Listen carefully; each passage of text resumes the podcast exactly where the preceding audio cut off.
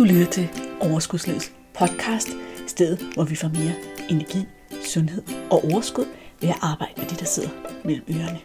Din vært er life coach og sundhedsundern Malene Dollerup. Lad magien begynde. Hej, og velkommen til endnu en episode af Overskudslivets podcast. Jeg fik lige lyst til at dele noget med dig. Jeg gik og lyttede til podcast her den anden dag, og jeg har det med at lytte til dem på en, en kvart eller halvanden hastighed, de her sådan, podcast, fordi jeg tit synes, der bliver snakket lidt langsomt. Jeg er måske lidt utålmodig, så jeg skruer dem op til halvanden hastighed, og så går det egentlig meget fint, og så kommer jeg igennem en masse podcast. Der er så noget til min egen podcast i det her feed, jeg havde liggende, og det er ikke, fordi jeg plejer at lytte til min egen podcast, fordi når jeg har udgivet den, har jeg jo hørt den to-tre gange. Men jeg har den alligevel lige liggende i mit feed, så jeg kan kontrollere alt er okay. Så den autoplayede lige min egen podcast, og jeg begyndte at snakke med halvanden hastighed. Og så tænker jeg, det går ikke, Malene. Du snakker halvanden hastighed i forvejen, uden at nogen behøves at indstille appen til halvanden. Så hvis du synes, jeg snakker for hurtigt, jamen så må du sætte hastigheden ned på din podcast. For det kan man også. I hvert fald i Apple, der kan man sætte podcast hastigheden ned og op til forskellige hastigheder. Jeg synes som regel en kvart eller halvanden er god, men jeg ved faktisk, at min søn har en kæreste, som har en blind mor, og hun lytter til rigtig mange ting i to. Det var en sidebemærkning. Jeg synes bare, det var skægt. Alligevel så er det ikke helt forbi og ved siden af dagens emne, fordi dagens emne involverer blandt andet følelser som overvæld, som utålmodighed og som ambitioner og burde. Vi skal nemlig tale om at prioritere. Vi skal tale om, hvorfor det er så vigtigt, hvorfor vi skal gøre det noget mere, og hvorfor det er så svært for os mennesker. Er du med på den? Lad mig starte med at fortælle dig en historie fra min hverdag for ikke så lang tid siden. Det var tirsdag, og jeg bankede på min datters dør ind til hendes værelse for lige at høre, hvordan det gik derinde. Jeg åbnede døren, og på sengen møder der mig et lidt trist syn. Der sidder nemlig en pige krøllet helt sammen med armene om benene og du ved, knæet under hagen. Ser helt trist ud. Det er bestemt ikke noget godt tegn, så jeg skynder mig at prøve at finde ud af, hvad det er, der foregår. Jeg siger, hvad er der, hvad er der galt, skat? Og det der er, det er, at hun sidder og skal forberede sig til sin mundtlige eksamen, og skal lave en outline for sin dansk fremlæggelse. Og hun er nu nået dertil, hvad hun ved sådan set godt, hvad hun vil tale om. Men hun kan slet ikke finde ud af, hvilken rækkefølge det skal være. Det er ligesom bare en stor tåget masse fyldt af elementer, som hun ikke rigtig har nogen fornemmelse af. Hun har ikke nogen struktur på det, og hun kan slet, slet ikke overskue det. Så hun er faktisk rigtig overvældet og fuldstændig handlingslammet. Nu er det sådan, at hun har ADHD, så det er endnu mere handlingslammende, end det er for så mange andre. Men jeg tror alligevel alle sammen, vi kender den der fornemmelse af, at at vi ikke rigtig kan overskue tingene, at, at det virker som sådan en stor, grå, uhåndgribelig masse alt det, vi skal, så vi bliver sådan lidt handlingslammet og sådan lidt overvældet. Jeg satte mig så ned og sagde til hende, okay, lad os gøre det sammen. Lad os skabe noget struktur. Lad os skabe et overblik i den her dansk opgave. Fortæl mig om alle elementerne, du skal have ind i den her opgave. Så hun ramsede op, hvad hun skulle fortælle om sådan og sådan og sådan og sådan. Og så gik vi i gang, så hjalp jeg hende med at skabe struktur, hvad der vil give mening før og efter. Simpelthen bare ved at spørge langt hen ad vejen, vil det give mening at sige det her før det her, og det her før det her, osv. osv. Men fordi vi havde alle brikkerne på et stykke papir, så vi ligesom kunne lægge et puslespil og flytte rundt på brikkerne, så kunne vi pludselig skabe den her sådan, struktur og få et logisk rækkefølge i den her sådan, outline, hun skulle lave til den her dansk fremlæggelse. Så da vi var færdige med det, der havde hun et stykke papir, der gav mening for hende, og hun kunne faktisk komme videre i processen. Og det stykke papir har hun så arbejdet videre med i sin forberedelse. Det lyder jo så simpelt, men det er rigtig ofte lige netop det trin, som vi glemmer os mennesker. Det, det er der, vi sidder fast. Det er der, vi bliver grebet af overvæld. Og overvæld er en rigtig ukonstruktiv følelse, fordi den rigtig ofte får os sådan til at sidde fast og får os til enten at lave overspringshandlinger eller lave ingenting på det tidspunkt, hvor vi har allermest brug for at få lavet noget, fordi vi måske har så mange ting, vi skal have lavet. Og det findes der egentlig en ret simpel løsning på. Men det første skridt er at gribe sig selv i nakken og rent faktisk indse, at det er sådan, jeg har det lige nu, og det er op til mig at gøre noget ved det. Og det du kan gøre, det er, at du sætter dig ned ligesom jeg gjorde med min datter, med et stykke papir. Og så får du alle de opgaver, alle de udfordringer, alle de problemer, alt det du går nu og tumler med, og skal have løst på en eller anden måde, ud af hovedet og ned på papiret, så det alt sammen står foran dig. Og det er altså rigtig vigtigt at få det ned på papiret. Fordi det, som rigtig mange af os gør, det, går, det er, at vi går og jonglerer med opgaverne op i hovedet, og vi har dem ikke rigtig prioriteret, så vi har bare sådan, det hele skal løses. Det fylder rigtig meget, fordi vi hele tiden multitasker faktisk mellem det ene og det andet og det tredje og det ene og det andet og det tredje. Så at vi er sådan helt handlingslammet. Når vi så har alle de her opgaver på mors papir, så kan vi nemlig begynde at prioritere og parkere, som jeg kalder det. Der er altså to vigtige elementer. Der er prioriteringen, og der er parkeringen. Og det, som er så vigtigt ved prioriteringen, det er, at nu gør vi os klart, hvor er det, vi skal putte vores fokus, hvor er det, vi skal lægge vores fokus. Så et af de spørgsmål, som jeg rigtig ofte bruger, når jeg hjælper mine klienter igennem sådan nogle processer ud af overvæld, hvis de sidder med en eller anden sag, det er det her sådan med, okay, hvis du kun kunne nå én ting, kun kunne løse et problem, hvad skulle det så være? Og grunden til, at jeg stiller det spørgsmål, det er, at det tvinger vores hjerne til at tage et ret aktivt valg. Hvis du bare skal skrive 1, 2, 3, 4 sådan, ud fra alt det, du har stående, så er det ligesom om, igen, altså, hvis nu der står 10 ting på det der papir, så skal de sådan sorteres på én gang. Men hvis du fokuserer på, hvis nu jeg forestillede mig, at jeg kun kunne nå én eneste ting, hvad skulle det så være? Så kan du vælge den ene ting. Nu tager du så den ene ting og finder ud af, har du et overblik over, hvad det næste skridt skal være? Har du et overblik over, hvor lang tid det vil tage at løse den udfordring, det problem, den opgave, som du har valgt som din ene ting? Hvis du ikke har det, så har du en opgave mere for at slippe ud af dit overvæld. Nemlig, hvad skal der til her? Hvad skal der til, for at jeg løser den her opgave? Og nogle gange så ved vi ikke alt, hvad der skal til. Nogle gange så ved vi det første skridt. Så beslutter vi, hvad det første skridt er, og hvornår vi vil tage det. Og det her, det er lige så vigtigt. Hvornår vil du tage det første skridt? Hvis du skal ringe til en for at få afklaret noget, eller få noget information, hvornår vil du så ringe til ham? Fordi det er det, jeg kalder parkering. Det er det, jeg vil sige, okay, jamen prøv at høre, jeg kan ikke ringe til ham nu, fordi det er torsdag aften. Men jeg kan ringe til ham i morgen mellem 10 og 11, eller hvad, hvad min kalender nu siger. Og der bruger jeg altså også kalenderen. Få det skrevet op i kalenderen, få det parkeret, få det ud af hovedet, så det ikke skal ligge der og fylde rundt og tumle rundt. Når du har håndteret den ene sag, så kan du kigge ned på dit papir igen, og så kan du se, okay, nu er den mentalt set ordnet. Hvis jeg kun kunne nå én ting af de ting, der er tilbage, hvad skulle det så være? Og så begynder du egentlig at arbejde med den. Det betyder også, hen ad vejen vil der være noget, du ikke kan nå. Hvis du har en to-do-liste for din dag med 10 punkter, og du begynder at prioritere på den her måde, så vil det være på et tidspunkt, at du opdager, at det her og det her, det her kan jeg simpelthen ikke nå. Det, der ofte sker, det er, at vi laver en to-do-liste med 10 punkter, og det her skal jeg nå i dag.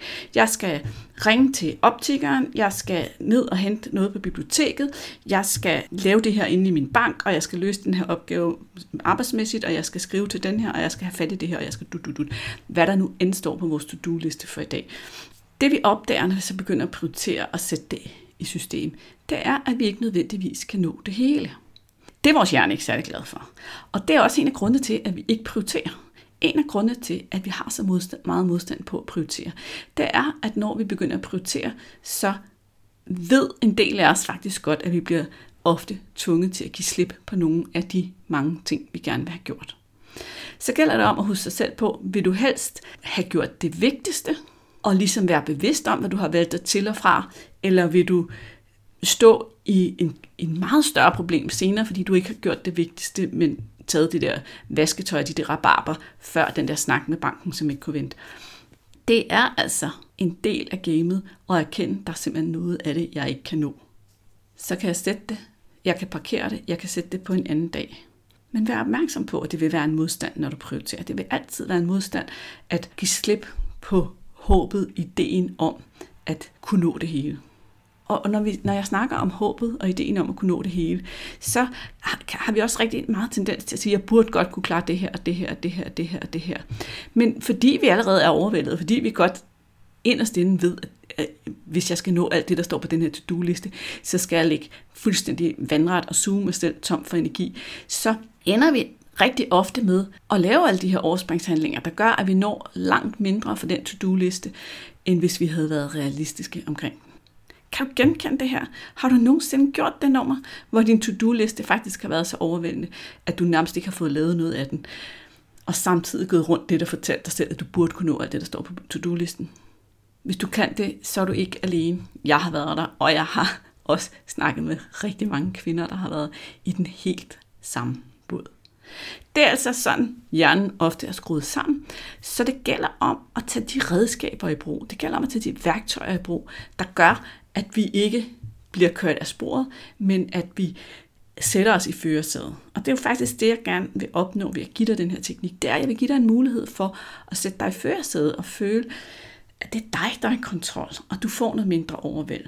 Fordi du kan godt forestille dig, at når du har taget alle de her ting og prioriteret dem, og du har parkeret det eller valgt det fra, som ikke rigtig nåede toppen af listen på et eller andet tidspunkt, så er der langt mere ro i hovedet, fordi du skal ikke tænke på andet end det, du har foran dig. Og alt det andet, det skal du nok nå, det skal du nok få gjort, når du kommer dertil.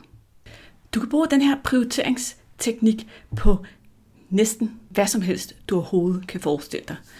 Er du ved at sætte dit hus, eller din lejlighed, dit hjem, dit sommerhus, et eller andet i stand, kan du bruge den her prioriteringsteknik.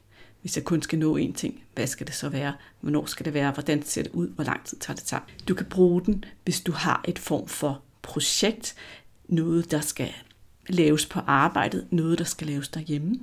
Du kan bruge den til alle de her sådan, helt almindelige dagligdags opgaver, der findes i et helt almindeligt hverdagsliv, hvor vi skal have ringet til mekanikeren og tjekket ind med banken og betalt en eller anden regning og hentet nogen ned i, eller snakket med nogen nede i institutionen, eller hvad vi nu skal. Prøv at lege lidt med idéer til, hvor, hvor kan du bruge det her? Forestil dig, at du står ved en buffet og kigger på buffeten og skal prioritere, hvad det er, du skal spise. Sig til dig selv, hvis jeg kun kunne spise én ting på hele den her buffet, hvad skulle det så være? Hvor meget skal jeg have? Hvordan vil jeg nyde det? Hvis jeg så kunne få én ting til, hvad skulle det så være? Egentlig så er det langt hen ad vejen det, vi gør ubevidst ved en buffet, bortset fra, at vi har den her sådan, fear of missing out, som man kalder den på engelsk. Altså den der øh, frygt for at gå glip af noget, så vi ofte sådan overlæser tallerkenen og ikke helt får den her nydelse ind. Men det er bare for at give et eksempel på, hvor bred en anvendelsesmulighed det her ene spørgsmål i virkeligheden har. Hvis jeg kun kunne nå én ting, hvad skulle det så være?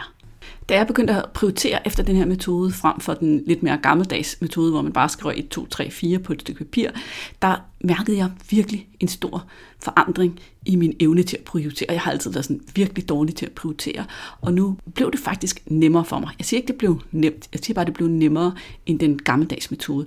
Og jeg gik rundt og spekulerede lidt over, hvorfor er det det? Og det er det, fordi det skaber et utroligt stort fokus. Det værste ved at prioritere er sådan set, at det i samme moment tvinger os til ofte at vælge noget fra. Og vi vil helst ikke vælge noget fra. Vi vil helst ikke gå glip af noget. Man ved faktisk, at det gør mere ondt at give slip på noget, end end ikke at få noget. Hvis jeg skal give et meget simpelt eksempel på, hvordan du skal forstå det, så kan det for eksempel være, at det er sværere for et menneske at give slip på en 100 kroner end det er at give slip på ideen om at modtage en 100 kroner Selvom tabet teoretisk set er det samme, så er vi altså ikke glade for at give slip på noget. Godt. Nu har du fået både forklaringen på, hvorfor det er så svært for os mennesker med vores menneskehjerner at prioritere. Du har fået det ene magiske spørgsmål, der gør det nemmere, mere simpelt, mere fokuseret at prioritere. Og du har fået en forståelse af, hvorfor prioritering er så magisk i forhold til at komme ud af følelsen af at være overvældet, presset og stresset. Fordi pres og stress jo i høj grad stammer fra, at vi egentlig ikke helt har et overblik, eller at vores hjerne på et eller andet plan godt ved, at vi ikke rigtig kan nå alt det, som vi har foran os. Og at vi ofte reagerer på den fornemmelse, eller den tilstand, ved at lave endnu mindre, ved at nå endnu mindre. Og derfor er det så magisk at kunne prioritere. Jeg har også opfordret dig til at parkere, altså beslutte præcis, hvornår du vil lave opgaver og sætte dem i din kalender som parkering. Og den anden form for parkering kan være simpelthen at flytte nogle ting over på en to-do-liste, der hedder næste uge, eller på anden måde et sted, hvor du kan komme tilbage til den, sådan at det ikke skal ligge og fylde op i dit hoved. Så når du opdager, at du er overvældet, når du føler, at du mangler overblikket, så skulle du altså følge de her trin. Få skrevet alt, hvad der er i dit hoved af opgaver og projekter og udfordringer ned på et stykke papir. Kig ned på det her papir, og stil så dig selv det magiske spørgsmål. Hvis jeg kun kunne nå én ting i dag, hvad skulle det så være? Forhold dig så til den ene ting. Hvor lang tid skal den tage? Hvordan skal den se ud? Hvornår skal den udføres? Og sæt den i din kalender på det tidspunkt, du har tænkt dig at udføre den. Herefter kan du kigge ned på dit papir og gentage hele processen, indtil at du har fået et overblik, indtil du har fået struktur på din dag, på din uge, på dine opgaver, på dit projekt. Jeg håber virkelig, at du vil give den her metode en chance og opleve på egen krop, egen sjæl, egen hjerne, hvad den gør ved dig. Jeg ved, at både for mig selv og for rigtig mange af mine klienter har den virkelig gjort en forskel. Og selvom jeg siger, at livet er 50% positive følelser og 50% negative følelser, så behøver vi jo ikke blive i de følelser, som vi egentlig kan gøre noget ved, som vi egentlig kan ændre på ved en simpel handling som den her handling. Måske sidder du og tænker, det var ret genialt det her, det kunne jeg godt tænke mig at prøve. Og jeg kender faktisk lige en, nogen eller flere, der også godt kunne have glæde af at høre, hvordan det her fungerer. Så vil du jo få kæmpe mange stjerner i min bog, hvis du deler podcasten med de mennesker, eller deler den ud på de sociale medier, eller dit feed, eller hvor du har lyst til, så den her podcast kan komme videre ud i verden. Jeg vil nemlig rigtig gerne nå nogle flere mennesker. Jeg vil gerne ud med de her sådan, vigtige budskaber. Den her vigtige viden om, hvor langt vi kan rykke os, når vi forstår vores hjerne, når vi forstår, hvad vi kan gøre med vores eget mindset. Så tak for den hjælp på forhånd, tak. Det er nok for meget lang tid siden gået op for dig, at jeg er kæmpe podcast-fan. Jeg laver podcast, men jeg lytter også til rigtig mange podcast. Derfor vil jeg i dag gerne slutte den her podcast-episode med at give dig en anbefaling til en anden podcast, som kan være relevant for i hvert fald nogen af jer, der lytter med. Det er min kollega, kan man måske kalde det, Karen Krog Nielsen, der har lavet en podcast, der hedder Ramt. Podcasten handler om ufrivillig abort og sorg. Hun har lavet en podcast, hvor hun sætter fokus på den sorg og de smerter, der er omkring det her med at miste et barn, inden det barn overhovedet har fået et liv. Om traumerne, om sorgen og om glæden, der også skal findes i det liv, der alligevel er. Så hvis du kender en, der har gjort det, hvis du selv har gjort det, hvis måske et af dine børn eller søstre og familiemedlemmer har oplevet det, så vil du kunne få noget rigtig godt ud af at lytte med til podcasten. Ramt. Karen er nemlig specialiseret i tab og sorg og traumer. Gå eventuelt bare ind i din podcast-app og søg på Ramt, så skulle den gerne stå ret øverst i søgeresultaterne. Og ellers er det som altid, min ven, der er selvfølgelig links til dig i episodenoterne. Det var alt for i dag. Tak for i dag. Tak fordi du lyttede med. Vi hænger ud igen i dit øre om ikke så lang tid. Hej hej. Hey, inden du løber, glem ikke at abonnere på podcasten, så du ikke går glip af en eneste episode. Og skulle du have fingre i den gratis videotræningsserie Vægtab med din hjerne, så smut ind på overskudslivet.dk videoserie, så lander den første video i din indbakke i dag.